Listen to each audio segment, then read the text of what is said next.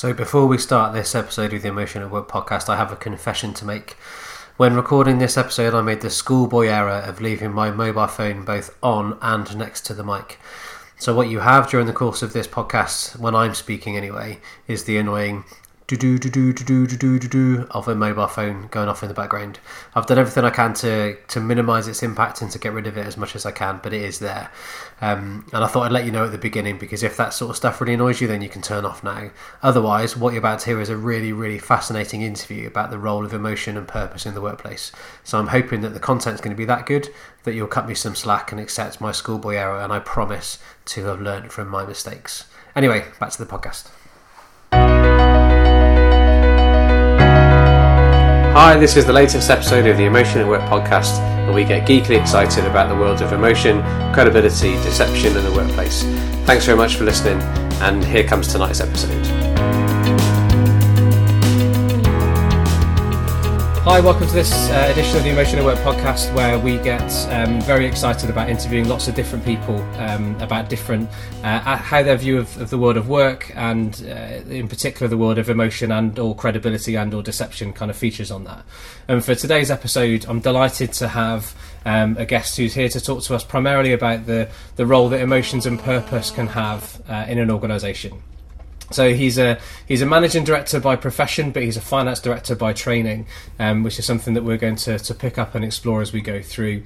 But also somebody who is really passionate about building organisations with a purpose at the heart of it. So for today's podcast, I'd like to welcome along Ben Fletcher. Hi, Ben.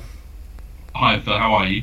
Very well, thank you. And you? Yeah, great. Looking forward to our discussion. Wonderful, thank you. Yeah, me too. What I thought would be really useful to help us out with, just help out the listeners, I guess, in particular. So start with telling us a bit about you and sort of where purpose comes from for you, where that began. Yeah, sure. So a little bit about my background. I've had a business career for the best part of 20 years after graduating armed with a history degree. And the majority of that time, and certainly the first 14, 15 years was spent, as you've alluded to, as a finance guy in two different companies doing all sorts of different roles. And then I made the move into general management, most recently as managing director of Boots Opticians. And I've been lucky, I think, to work for companies that are very much led by their values, and in a way being able to take that for granted. And when I got to a position where I was the senior leader for the finance function within an organisation, I was very keen to make sure that we had a clear set of values through which we were going to lead the function, that they aligned really well with what the broader company was doing. And as part of that dialogue, I was challenged by a couple of members of my immediate team to go one stage further and really define what the purpose was. And if I'm honest, at the time I wasn't 100% clear what they meant. And I could see, however, that it was something they felt very passionately about and thought it would be a value. And so on that basis, I was really open-minded to learning more and to seeing what this could add. And so we went through a process that these couple of team members led with some external support to really see, could we define a purpose for the finance function? And it was just incredibly valuable, and I think took us to a different level, and in a way allowed certainly me and I think the broader team to articulate a role that we all felt was there but had never really been able to verbalise. And that was the job of an outstanding finance function is to create the future of their company. And that understanding, or that the defining of that purpose, I think really helped transform our sense of ourselves, and also give us something we could take out to what was a 300 strong finance team and say, this is our role. And this is the role as we define it in terms of being a really positive contribution to the to the broader business. I was going to say, I find that really fascinating in terms of, because if I think about how, I'm quite lucky, I get to speak at conferences and listen to people talk about lots of different topics. And there's almost this kind of stereotypical version of a finance leader or even of a finance function that's, quite stoic, quite straight-laced, very kind of numbers driven. And some of the, what you're talking about there in terms of, creating something that allowed you to clearly define what the function was about in a way that transformed the way that the function looked at itself. That sounds like a very non-typical finance-y thing, really. I think that's right in some ways. I've been lucky in that I had seen and been part of, particularly in the first part of my career, a finance function that did play that broad role and was accepted for playing the broad role, but without ever having to articulate it. Okay. And it was almost an organisational aspect that was taken for granted. Okay. And I learned that wasn't normal. And in a way, finance puts itself in a box, and the organisation sometimes around it is happy to have it in a box. And what this allowed us to do was to be able to say we were a lot more than an accounting and reporting function. It doesn't say that we're not that, because if you're in the job of creating the future of your company, actually really good governance is part of that. An iron grip on what's going on is definitely part of that. Great planning is part of that. Real expertise in tax, treasury, accounting, accounts payable. All of these things are absolutely necessary. What it did was to actually, certainly it was our experience, was first of all, it helped us really honour that expertise. Yeah. And secondly, give it a role. And to say to the organisation at large, you've got permission in a way.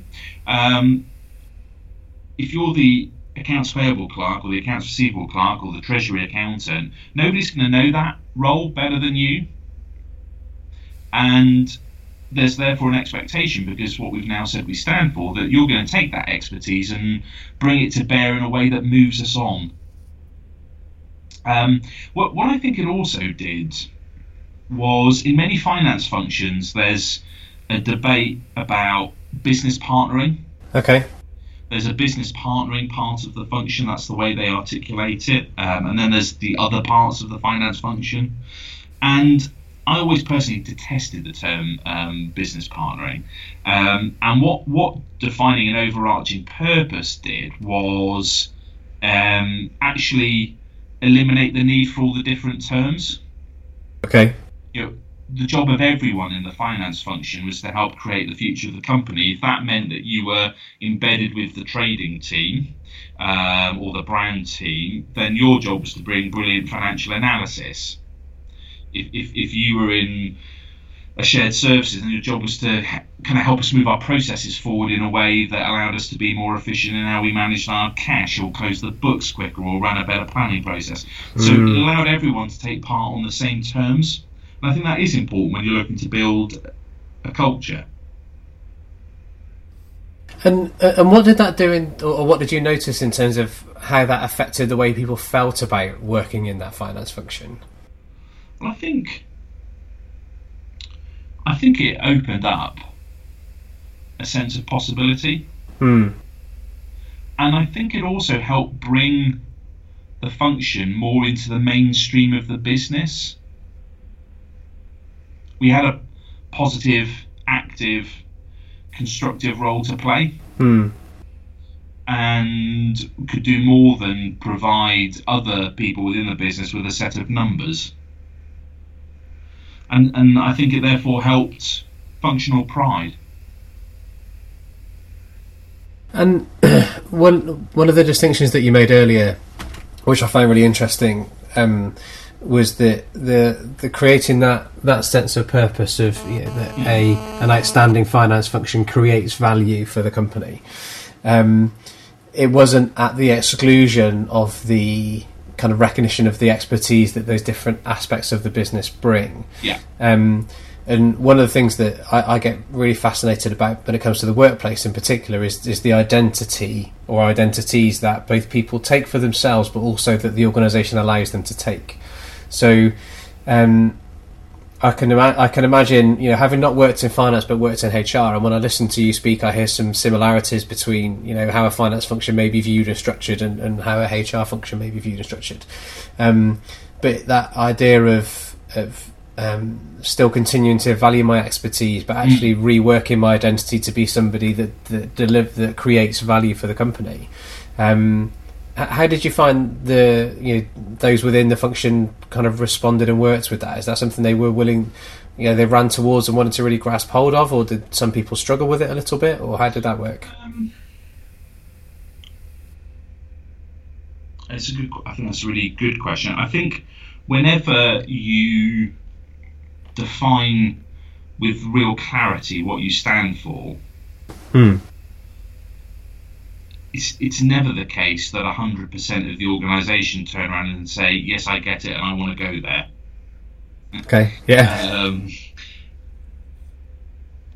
My experience on the finance one specifically was that actually a lot of people approached it with curiosity, which is in a way all that was needed. For some people, it definitely pushed them well out of their comfort zone. However, if you have enough people who can understand it, be supportive of it, be willing to come with it, then you don't need a majority, you need a critical mass. And I think stuff started to happen which gave it momentum. And therefore, you need those early adopters. You need the people who are going to come with you, and you need to support those colleagues because they're the ones who will help make it happen and persuade others. And I think also it's so important to understand that an organisation can only respond to what you do. It doesn't really respond to what you say, and therefore it's not enough to say it. Saying it is important. Yeah. But you have to back that up with tangible action that says, well, we said we were this. As a consequence of that, we've made the following decision and we're implementing it this way. And because that in the end, that positive tangible action is what gives it credibility. And in terms of that particular thing that you just said there around an organisation can only respond to what you do, and what you say is important. But when you use the word organisation there, were you talking about the finance function as an organisation, or were you thinking about the wider business, or both? Both. Both. I think it's an organisational truth generally, whether you're leading a function or a company. And if I think about the finance function example, the evidencing of it, first off, to finance colleagues so that they can believe it, and secondly, for the organisation to feel it. What we didn't do is go around telling the rest of the organisation that, you know, how lucky they were to have a finance function that was there to create the future company with them. Yeah. We didn't so much do that, but more sort of evidence it through the work. Okay. So it wasn't you didn't go kind of shouting from the rooftops? No. We're here to create the future for you. type of stuff. No, definitely not. And when you started to change the way then that the finance function interfaced with the rest of the business, I'd like to play with that a little bit, only because again, something you mentioned just now around credibility, you know, and it's the things that you do that will, you know, and the consistency in which you do them then that will start to affect your credibility. But one of my kind of personal mantras, I suppose, is that your credibility is never yours to exclusively own. So what I mean by that is your credibility, the aspects of it are always will always reside with other people. Mm-hmm. You know, so because you know, others, whether they be individuals or departments or people from within or outside an organisation, can limit your credibility without your involvement. You know, yeah. So they can badmouth you, they can set the rumour going, they can be really either do it overtly or covertly, I suppose, in a way. So when you were looking to, or when you were changing what you did, which in a way was renegotiating the way the finance function worked with the rest of the organisation, how did the wider business kind of, how did they respond to that? I asked that similar question about the people within finance. What about within the wider business? Was there a similar sort of response from them? Yes. Hmm. I think that's true. Whenever behaviour changes, my experience has been that it does prompt a reaction, and sometimes that reaction is very positive, and that was certainly part of our experience. And sometimes it's a bit, what's going on here then? Mm. It's a bit different. And I think where we were most successful in having a different approach welcomed was when we had done a good job of understanding how we could bring this new idea to bear in a way that made a really tangible positive difference for the other party. Okay. So if I was to reflect on it, there were some parts of the business that we really understood where we could make a tangible difference for the better, and we set about doing that. Mm. And by being effective in that and delivering it, we made a difference. Where we had less good understanding, in some ways less good relationships, we weren't able to identify the quick wins that help secure the support of others. And that was definitely a good learning for all of us. Mm. So we talked a lot about your experience then working within that particular finance function, and you mentioned earlier on that it was almost that you felt like it was something you'd had previously, but you'd almost taken for granted, and it was only when you then joined a new organisation that you were like, that sort of stuff's not here. So for you as an individual, how was that transition then, going from an organisation where it was there but you didn't know it was there, to it then not being present? I think when you change context, especially when you change for the first time, it's always a surprise. And of course you look back and think, well, I should, intelligently, logically, I could have been better prepared for that. But I think sometimes you don't know what you take for granted until you experience something different. Mm, yeah, absolutely. And no amount of logic can explain that. And so when you first land in a different organisation, I think it is quite disorientating for a period of time. Mm. There are tools, approaches, techniques that stood me in very good stead, and when I reapplied them in a different environment, it didn't work. And so you kind of left with this kind of head scratching moment where you go, that's something which I've learned to do really well, and now it doesn't seem to be having the same impact. Mm. I think also it's easy to underestimate when you move from an organisation that you've grown up in, how many relationships you have by accident. Okay. Because you've grown up in it, because you've been known, because you know others and you know how it works, there's an awful lot of shared history. Yes. And shared context and shared appreciation. And when you then arrive in a new organisation, there's none of that. Mm. And I underestimated how important that was, and moving from an organisation where I was kind of well known, well understood, you would never, for example, have to explain that you were well intentioned. Okay, yeah. Intent was understood. Yes. And accepted and proven. Yeah.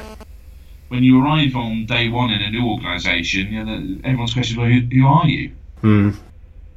And you start to do things, and actually you don't have a track record that provides confidence and credibility and a shared understanding. It's so important, therefore, to invest that time up front.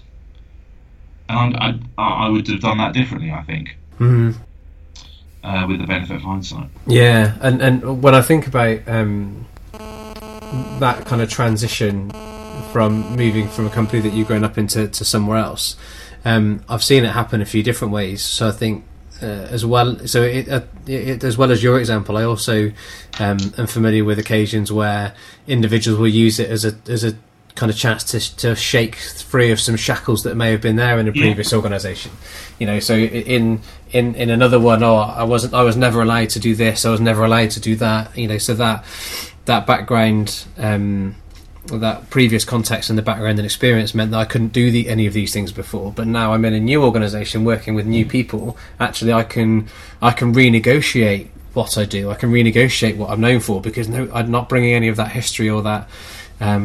All that backstory with me, yes. You know, is something I can create as I go. I think that's right, and I've heard other people consciously do that. It was never my approach, if I'm honest. Yeah. However, different organisational contexts give you an opportunity to test different skills. To push the boundaries, and there are opportunities to do things differently.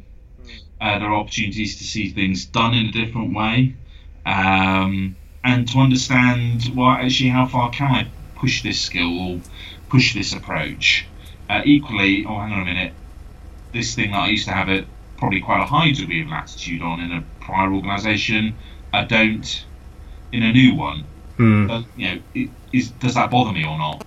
Yeah. And so I think inevitably by putting yourself in a different context, you get to learn more about yourself and what it is you enjoy and don't enjoy.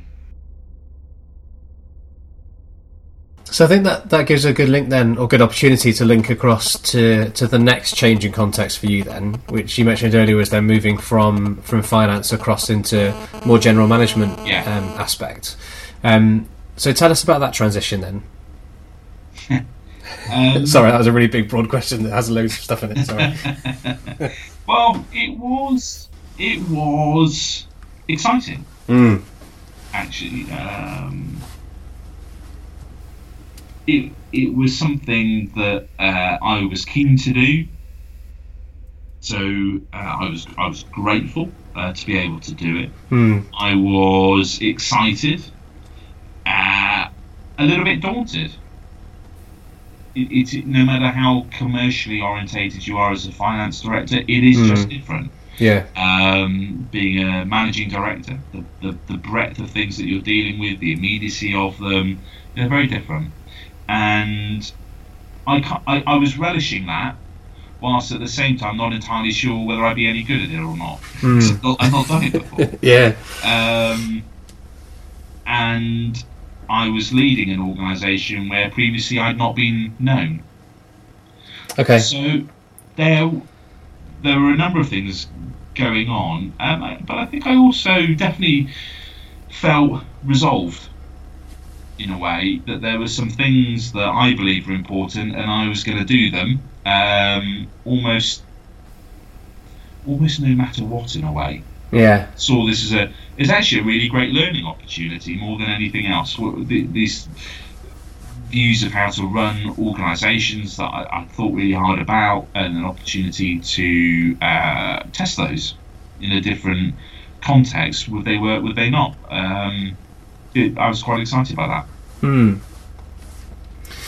how, of that list of things that you wanted to kind of try out and play with and see if they worked, see if they didn't, where did purpose kind of sit on that list for you then? Purpose was number one. Okay. Purpose was number one. I had become a real advocate based on the experience of bringing purpose to a function, that it would be a real key enabler. And very early on in my tenure, I started to ask the question, why are we here? This was considered a bit esoteric, a little bit left field. Okay. But actually, I had become more convinced it was really important to answer it as I began to onboard into the organisation, where an awful lot of great work was happening. Yet it wasn't clear why. So what was it that linked all of the work? What was it that provided the consistent anchor point? And I felt that getting absolutely clear on what the purpose of the organisation was would bring real clarity to that, and a real understanding. Not even most importantly for the people who worked in the head office environment, but most importantly for the thousands of colleagues who were on the front line delivering a service to customers every day. One of the things I think gets underestimated is decision making. Okay.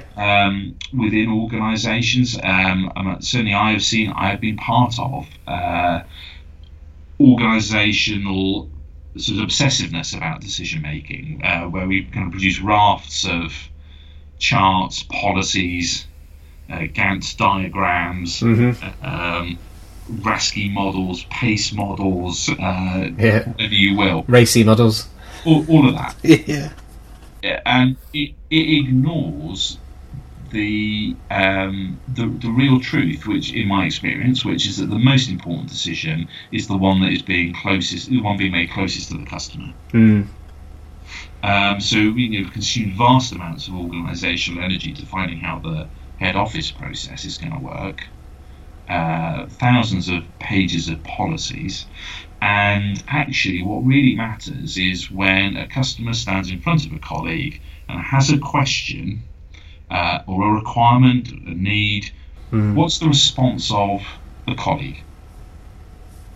And there are millions of those decisions being made every year right across the country without any reference to a policy document or a Gantt chart. Yeah. And so it's so important for an organisation to determine what's the framework within which those questions are going to be answered. And I felt that providing purpose clarity would greatly assist the decision making. Not only centrally, it helped there, but for all of the colleagues up and down the country who were looking for a guide as to how to get it right, because they all desperately wanted to, this would be a good answer. Can I rewind us a little bit? Because we're talking about, as an organisation, Boots Opticians, and in a way, part of me thinks, well, surely it's easy to work out, why an optician's business exists. Yeah. It's just to, we save people's sight, or we fix people's eyes, or all those sorts of things. So how? You mentioned it being esoteric, but how did the those within the organisation? Was it easy to get underneath that initial? Well, it's obvious why we're here. Actually, it was. Okay. Because you're absolutely right. A wonderful organisation that did an incredible job delivering a brilliant and much needed service to customers. At the same time, there are a number of optical providers who would say, well, we're absolutely passionate about getting it right for our customers and patients. And our first answer to the question was grounded in care. Okay. So the response from the organisation is, well, we do it because we care. And I didn't doubt for a moment that was true. The question we then posed was, do we think anyone else in the industry would answer it any differently? And we came to the conclusion that what draws people into the whole industry is a desire to care. And so simply saying, kind of, we care the most. Yeah. No, we care more than you. Was not a defining answer. And it wasn't an answer that allowed us to make better decisions. Mm. And it wasn't an answer that allowed us to align the work. And it wasn't an answer that allowed us to take risks and to innovate. Mm. And I think if you get your purpose really clear, it should allow you to do all of those things.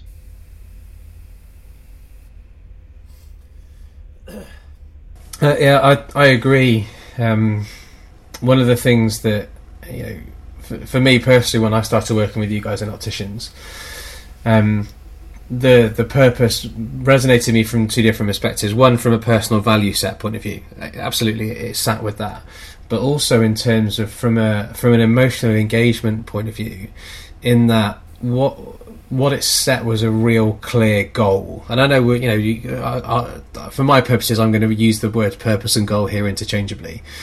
In that, by being really clear about this is why we're here. What that then kind of allows people to do is to harness the energy and the power that goes with anger as an emotion. And what I mean by that is anger as an emotion has evolved because it helps us remove obstacles to goals. So we have something we want to get to, and something gets in the way. You know, that's the same reason why, you know, if a child has a toy they want to get to and they can't get to it because something's in their way, they'll get frustrated to overcome it. If you're driving home and somebody cuts in front of you, that, you know, they're an obstruction to your goal, therefore anger will come as a result. And for me, it was a wonderful example of how anger can be used to really drive change in an organization, to say we've got a really clear goal here and there are going to be a load of barriers that are in the way, a load of things that stop us acting in this purpose-led way. Help us get rid of them, help us overcome them, remove them, knock them down, whatever that may be, as a way to really kind of emotionally engage with, get people to emotionally engage with the purpose. Does that make sense? I think it does. But when you're really clear what you're aiming for, and that is bought into,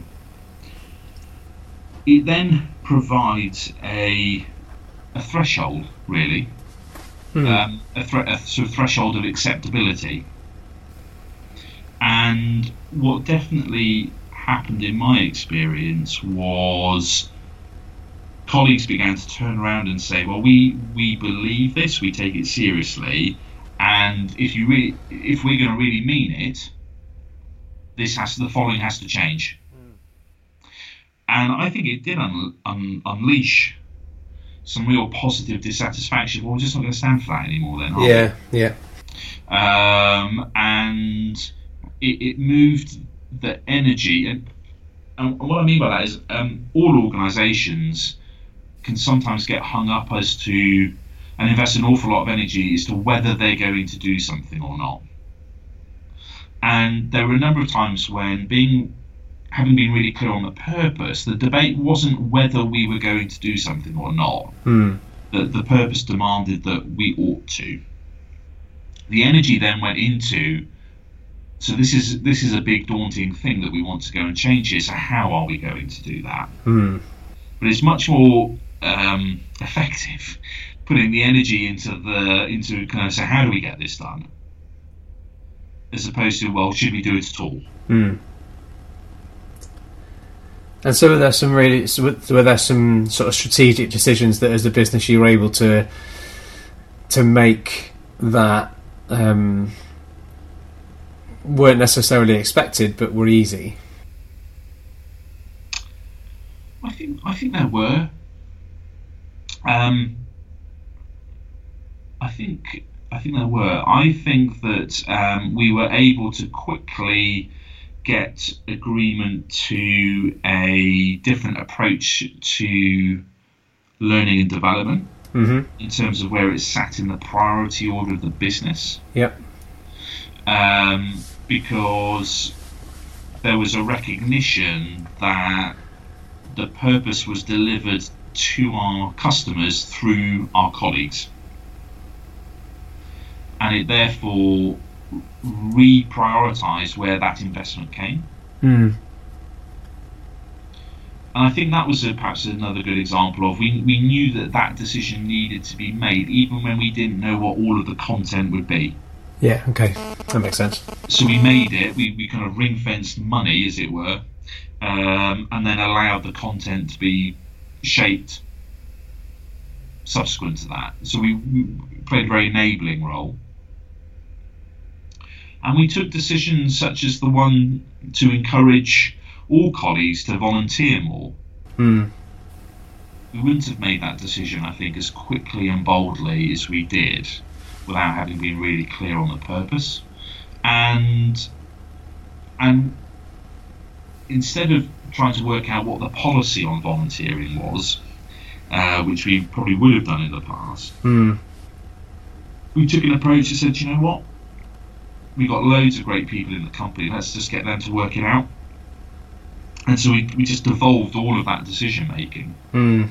You know, the idea that sat in the Midlands, we could effectively guide and monitor the volunteering in Yeovil is just, you're kidding yourself. Far better to encourage the local team there to take accountability for the decisions they want to make and where they want to volunteer and when and how they want to do it, because they can. The answer there is going to be different to the one in Glasgow. So you may as well let people work it out locally. So I, as we were talking it through there, I was conscious that you and I both have a shared understanding as to what the purpose was for Opticians, but our listeners probably don't.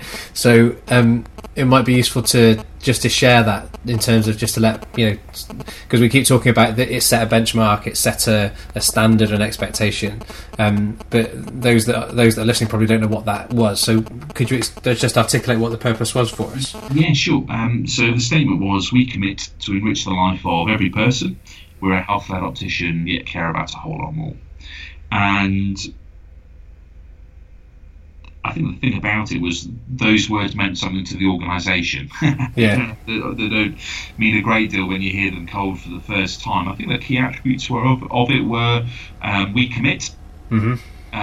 So a real sense that everyone needs to be in on this, that we all need to take part, whatever our role is. We all need to be doing what that word suggests, which is being all in for it. Mm-hmm. I think the other aspect that was really important, which was for every person, and that challenged us to think differently about accessibility, how accessible we were, and were we open for every person, and that was a really good discussion for us to have and a good understanding for us to have, and to say, you know, we're really concerned with the health aspects of this, and we're going to innovate in a way that allows us to advance health in its broadest sense, not just, if you like, clinical health, yeah, but a broader idea of well-being. Yeah, and that's really what guided our work. And linking that then back to the lack of policy, for example, around the volunteering aspect. I guess that when it came to, you know, saying right Yeovil, right Glasgow, you know, you make those calls locally. You make those decisions about how you want to. How much time was it for volunteering? What was the two days a year? 2 days a year. So how you use those 2 days in Yeovil is up to you. How Glasgow, how you use them. But the need for policing or monitoring. Sorry, I need bringing police in there. So the need for monitoring, which is what you said, wasn't there, almost because the purpose itself would allow that to happen, because if in Yeovil or in Glasgow the store manager or the area manager or whoever it is was saying, oh no, we can't, no, actually no, don't do your volunteering now, even though you've said you're going to do it today, you can't do it today because we're really busy, actually the purpose itself would allow the self-regulation or the self-monitoring of that to make sure that it was being honoured. And I don't mean that as in the purpose was being honoured, not necessarily the time. Yeah, I think it was for me very much the sense that they knew it best. Mm. The idea that the idea that we could work out what the best form of volunteering was, the best time of volunteering, I just found that really difficult. We all did find it difficult to get our heads around. We just knew that if we let our people get on with it, that would be encouraging the right behaviour. Mm. Good. Okay. So earlier on we talked about sort of you as an individual and that change of for want of a better phrase, that change of identity of moving from one organisation to another, realising that there were those aspects that you had in place that you maybe took for granted that weren't in place in when you moved. Then we talked about how, using purpose as a way to renegotiate the identity of a finance function to one that creates the future for a company or an organisation. And then you kind of took that then across a whole company, because Boots Opticians is a discrete part of the wider Boots organisation. So how did you find sort of taking that and it then applying across a whole organisation rather than just within a function? How did the business respond and work with that? So it was definitely a different scale of challenge. Mm. I think my learning would be, this is where what you say actually does make a difference. Okay. Because it is vital, I think, that in order to just even get the words entrenched, they have to be repeated ad hominem. Mm. I think there's a saying that propaganda is the art of repetition. Okay. And I just made sure that in everything that I did, we repeated it all the time.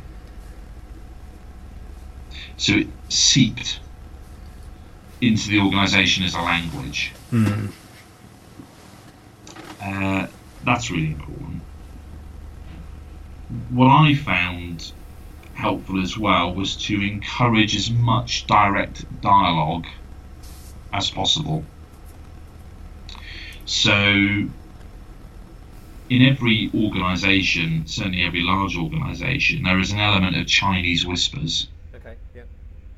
So things get lost or miscommunicated, or what you hear on the front line is definitely not what you started out with. Yeah. So the role that things such as podcasts, recordings, telephone conferences, video messages can play in ensuring that the message is heard directly, I think it's really important. Keeping it simple is really important. And in that articulating, linking, and making those links really explicit.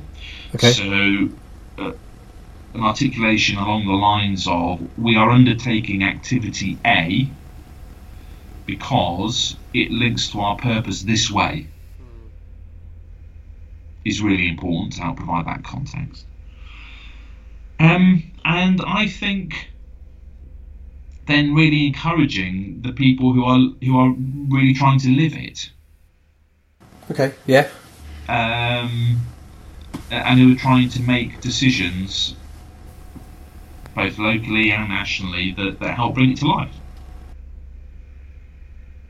and celebrating that, and celebrating the journey, I think it's really important. And if anything, out of all of that, I would do more celebrating. Okay, yeah. Because I guess there were some challenges along the way as well, though, I would imagine. Of course, yes. When ranging from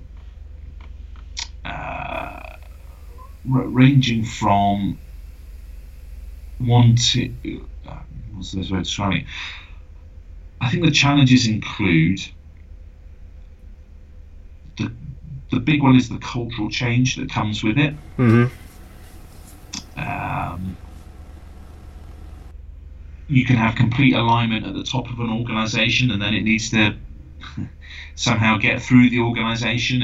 And in particular, if you don't have if you have, let's say, a middle manager who sort of doesn't really agree with it or leads in a different way, then that definitely becomes a challenge. And because you've been explicit about the purpose of the whole organisation, it becomes very noticed. Yes. Challenge. Things such as no organisation can do everything all of the time. And so there are some things which, for example, the employee forum would turn around and say, well, look, we think we ought to deal with this because if we don't, it's not very purpose-led. And part of my job would be to say, well, you're absolutely right. And right now, we can't do it. Because we've got our hands full with this other set of priorities, and the conclusion is that they trump that. And that can be quite difficult because everyone's perspective is different. If you're sat in one part of the country or having one particular experience, given your role, your view of what needs to be done will be kind of relevant to your context. Somebody else's will be relevant to theirs, and they don't always align as neatly and perfectly as you like. No. So helping explain why those decisions have been made, why priorities are being called, is very important. Was there a so I can imagine that making the transition from looking at really being really clear about purpose within a function within finance to then moving that across a whole organisation that by its by the services that it provides is inherently one that is about people and caring, and at the same time there's a very real commercial aspect to that. How about that kind of balance between commerciality and living in a purpose-led way? How did those two things kind of come together? Well, this is a question that gets asked a hell of a lot, I think, in relation to purpose-led leadership, in a sense that the two are incompatible. And that is simply not my experience. I'm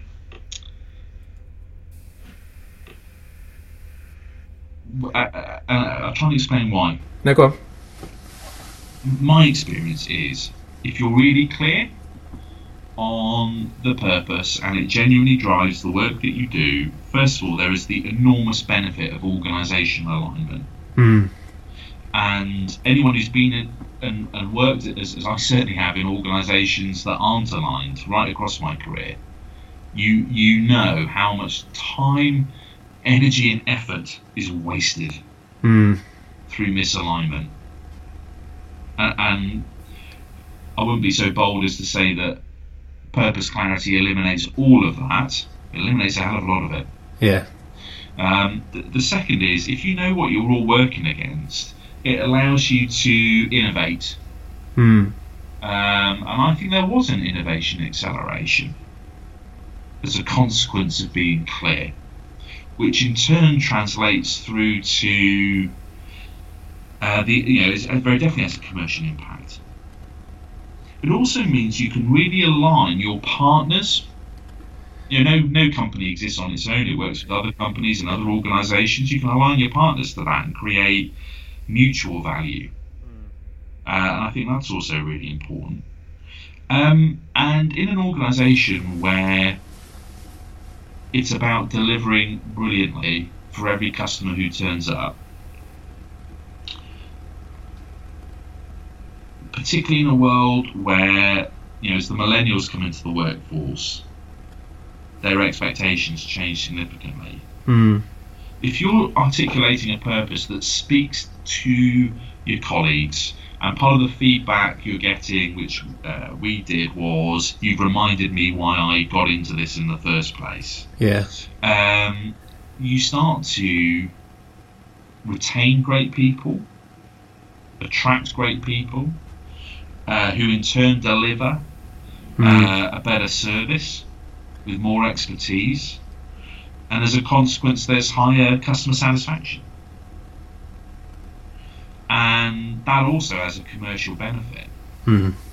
I think what there's also a soft value in a way in an organisation hearing year after year the same thing, and the same anchor point driving all the work. Yeah. If you're in an organisation that sort of chops and changes each year, you know, at the start of each year you move the articulation, or you change the goalposts, or you come up with a new mantra, it's hard to go with all of that. And what actually happens is you have a collection of legacy mantras that then everyone just picks the one that they prefer, that they've heard over time. Yeah. If you stick to one, you start to really, I think, move the organisation behind it. And I think that really also has a benefit in organisational confidence. Now, what is definitely true, in my experience at least, is that some of the decisions you make, because you're purpose-led, do not have an immediate return. You're making them for a different reason. That doesn't mean you go soft soap. Yes. That doesn't mean you put stuff off. What it does mean is, and certainly the way I looked at it was, there needs to be a longevity here. So some of the decisions, volunteering would be a good example. Did it pay back immediately? No. Did it pay back? Definitely. But you've got, I think one of the things having a purpose does is it challenges you to look a little bit over the horizon. And I think that's a real challenge in both in life and in organisational life, in terms of the because information and data and experiences can be very momentary, you know. So there could be something happening on the other side of the world right now, and I could find out what it is by doing a quick Google search or doing a quick interrogation of what's trending on Twitter. So the fact that things of the moment are often really close in terms of consciousness, that being able to then look up from that and then see into the future is a task that I think is often overlooked in terms of both individual personal practice, but also then organisational, practice and performance as well. I think that's true, and there's no easy answer to that. I agree. I think that having a purpose really helps, but I think it is really incumbent on whoever sat in the managing director or equivalent role. Part of their job is to do that, because actually nobody else probably will. And I think for me that's an inherently, and I'm biased in the way that I'll interpret it, but for me that's an inherently emotional thing, in terms of the way that individuals are able to work with the emotive aspects of, whether that be fear of how the business is performing right now, that could be frustration with how the business is performing right now, that could be fear of the future and what could be around the corner, but and it'd be interesting to see whether you agree or disagree, because I'm happy if you do either of those two things. But for me, it's inherently an emotive aspect of working as a managing director to be able to work with both of those aspects at the same time. Yeah, I think that's right. And definitely one of the things I learned was that as the most senior person, the way you behave, what you value, the standards you set, permeates throughout the whole organisation, and you have to manage in a way your own emotions around what's going on. Of course, there are times when you're frustrated, you want to kind of bang your head against the wall, you know, you've seen something maybe on a visit around the country and you think, what on earth's going on here then? But there's such a responsibility for the way you respond to that will set the whole tone for the organisation. I can remember having I was reminded of this recently, having a bad day in the office, and my HR director turned around and saying, "You're not loud. You're not loud." Because if you're in a grump, that has a big impact. Mm-hmm. And she was right. She was right, and she was right to call me out on it. And I was always conscious of, if I'm visiting a practice, let's say, that there's a real chance it might be my one and only visit to that part of the country for a long time, particularly if you're in kind of less accessible places. Yeah, and therefore, the impact that you have is so important to be thoughtful about that. What's going to be the most constructive, helpful, very clearly purpose-led thing that I can do here today? And that's really important.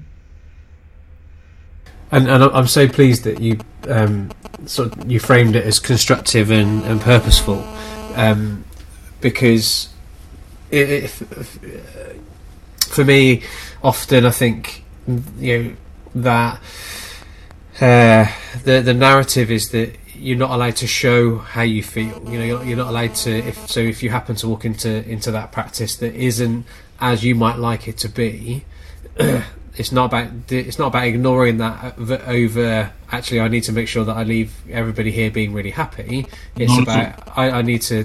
How can I leave here with it being having been very constructive and continuing to work in a purpose-led way. I think that's spot on. It's not is kind of happy clappy. Yeah. If I put it like that. Yeah. What it is about going in and saying, so we have a shared goal. Mm. This is our shared ambition. Kind of what's going on here then? What's getting in your way? Mm. What's proving difficult? What help do you need? What skills are required? What investment is required? And what are we committing to? So that by the within a month, within 2 months, by the time I come back next time, what will we commit to have done? What do you need me to commit to, because I can allocate resources? What are you going to commit to? Because we want this. Because if the start point is we want this to be the best it can possibly be for the people we're privileged to care for, we'd want it to be great. And so, what are we going to do? And of course, that's a far more rewarding dialogue, actually. Yeah, absolutely. Than when you're taken to places that have been sort of buffed and gleam and have been made to look super duper, and you think, well, actually, I can't help in the way that I'm able to. If this is the sort of vision that's presented to me simply because you think you ought to, because I'm the managing director. Yeah, and I think that buff and that veneer applies both to people and places. Yes, I think absolutely it can be on the places that you go to visit that they've had an extra bit of polish applied that morning. But also I think it can apply to people within business in terms of the psychological or the metaphorical buffering that people may do to make it to make that veneer a bit more glossy, but there's not the depth behind it. Well, I think that's an interesting point. I just think there is an enormous appetite for authentic leadership. Mm-hmm.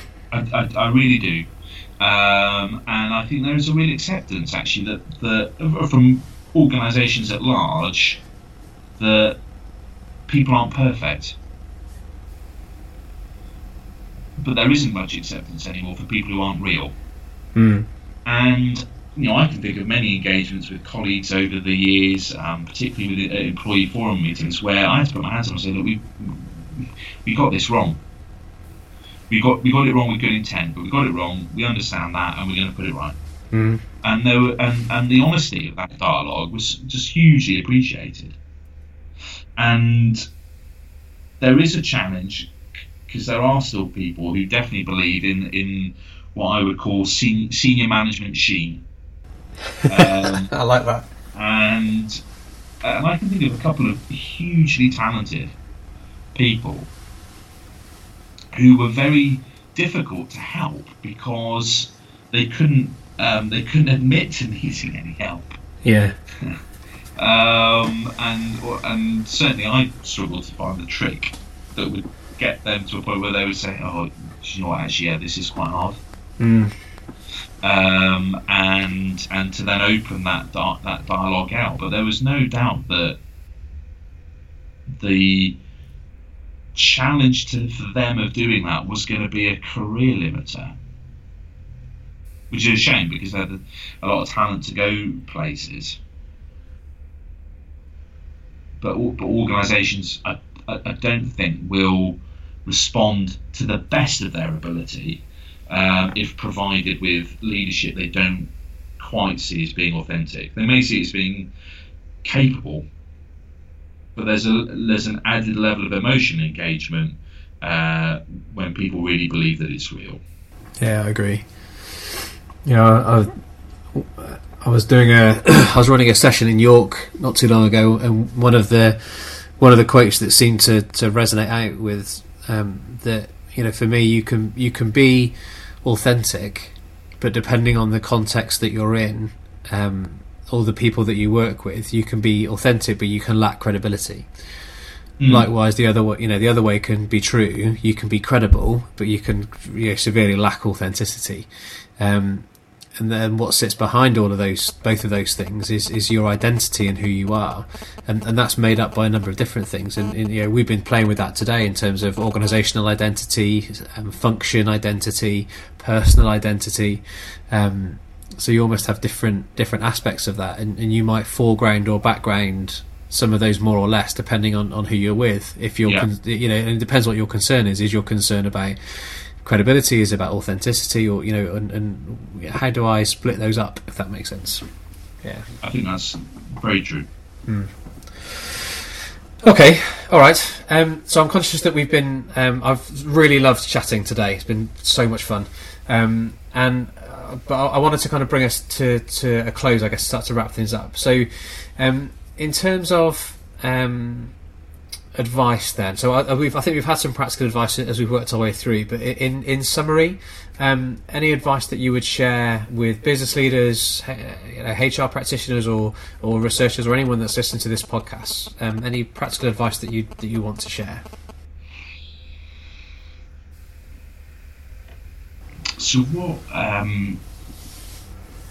helped me was having the support, certainly the thinking support of some people who got this, okay, and could therefore help me. Yeah. So for anyone who wants to kind of define purpose for their organisation, I would say this is definitely one of those things where I'd encourage the accessing of some supportive talent. Okay. Cool, thank you. I think getting clear on what is your role, in then taking that to the organisation. The MD might have one role, the HRD might have another role, others throughout the organisation will be different as well. But what's the clarity around what your role is in it, I think, is really important. Mm-hmm. And I think particularly thinking through, if as an organisation we live this, what's it going to be like in a year, 3 years, 5 years? Mm. What's not on two aspects, I think. One, what will we have done, and hence what will we look like? Yep. Would be one. And secondly, how will it have been? Mm. How will it feel? Yep.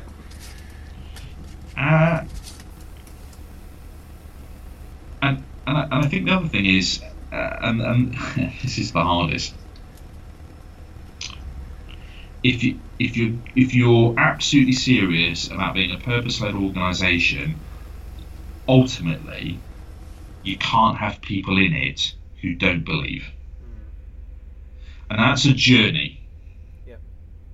Because everyone responds to something different, but you can't ultimately over time. That's the hard bit, and you need to make sure, as a real priority, particularly if you're doing it at any scale, that every single person you bring in is with the purpose from day one. Mm. That's got to be a hiring criteria, unquestionably. Yep.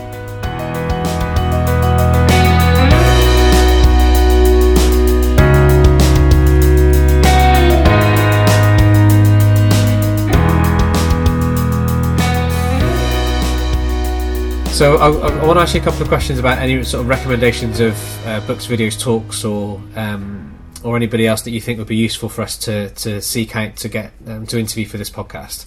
But before I do, just to do a final wrap up for everything that we talked about so far, is there anything else that you're thinking, anything else you're feeling, anything else you'd like to say about all the topics that we've discussed so far? I think the only thing I would say is it's really worth it. Okay. Yeah. It's not always easy to bring and live purpose to an organisation, but it is hugely, hugely rewarding. Rewarding because of the possibilities that it creates, the response it generates, and the fact, and I think also just the confidence it generates. I think if you're really clear why an organisation is present and doing the work it is, then it does allow an organisation to be confident.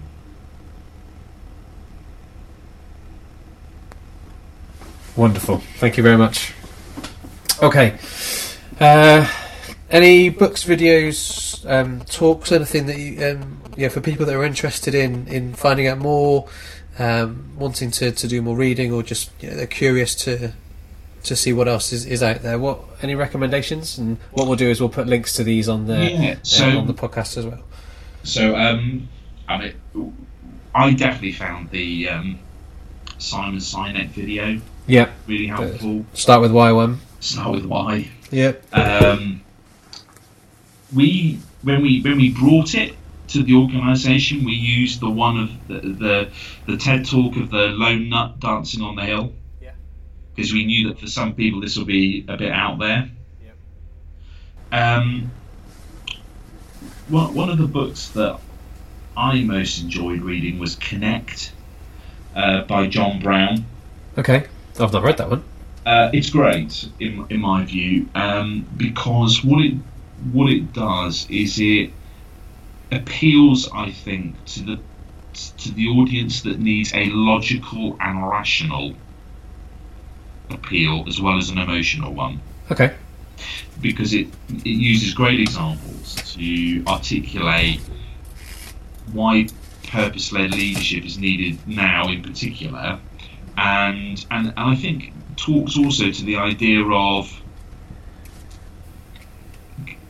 what's the bank account of credibility that a company has with the public. Okay. And how it's important to tend to that. Because in life, as long as business is conducted by humans, stuff will go wrong. Mm. Guaranteed. Absolutely guaranteed. The question is, what does the public know and believe about you through the type of organisation you are that then allows you to deal with that? And I think it's really important for people to wrap their head around that. Okay, thank you. And that's one added to my reading list, so that's good. So I recommend that. And then there are... Yeah, I don't know if there's one particular... I wouldn't say there's one particular thing, but that I've personally found just kind of diving in and out of social media to be helpful. Yep. It's easy on a Twitter in particular to put yourself in the way of people who can offer a perspective. Okay, wonderful, thank you. And then any individuals you think we should then track down? Anyone we should be approaching to say, right, we'd love to get to hear your thoughts on emotion at work? So I think in terms of emotion at work, I would recommend a lady called Jan Hills. Okay. I don't know if you know Jan. She is one of the partners at Head, Heart, and Brain. All right. Okay. And what they're really interested in, and I've learned from her, is almost like the neuroscience of leadership. Oh, okay. Fascinating. But in particular, one of the things I like is not in particular. One of the things I really like is kind of how the brain responds through things like threat and reward. Social connection, mindset, and how you sort of sustain yourself through things like empathy. And so I think she's got a really interesting perspective. Wonderful, thank you. I'll look Jan up then. Anyone else?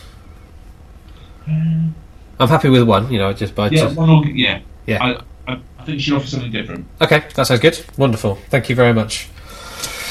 All right then, Ben. So all that leaves me to do is say thank you so much. Thank you very much for your time today. Thank you for sharing your experiences, your advice, your guidance, and your support as well. Any questions for me before we finish? No, that's good. That's good. So I think we spoke last time. So you're going to sort of mash these all up a little bit, or are you going to publish them sort of each in turn?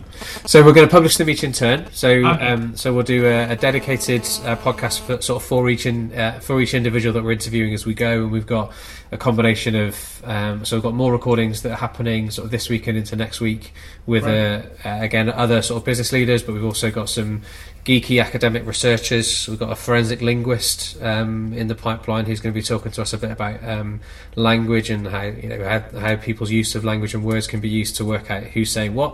And we've also got another lady who's researching burnout and emotional burnout in the workplace. For her context is around the police force in particular. But we've got a nice variety, a nice mix of people come together.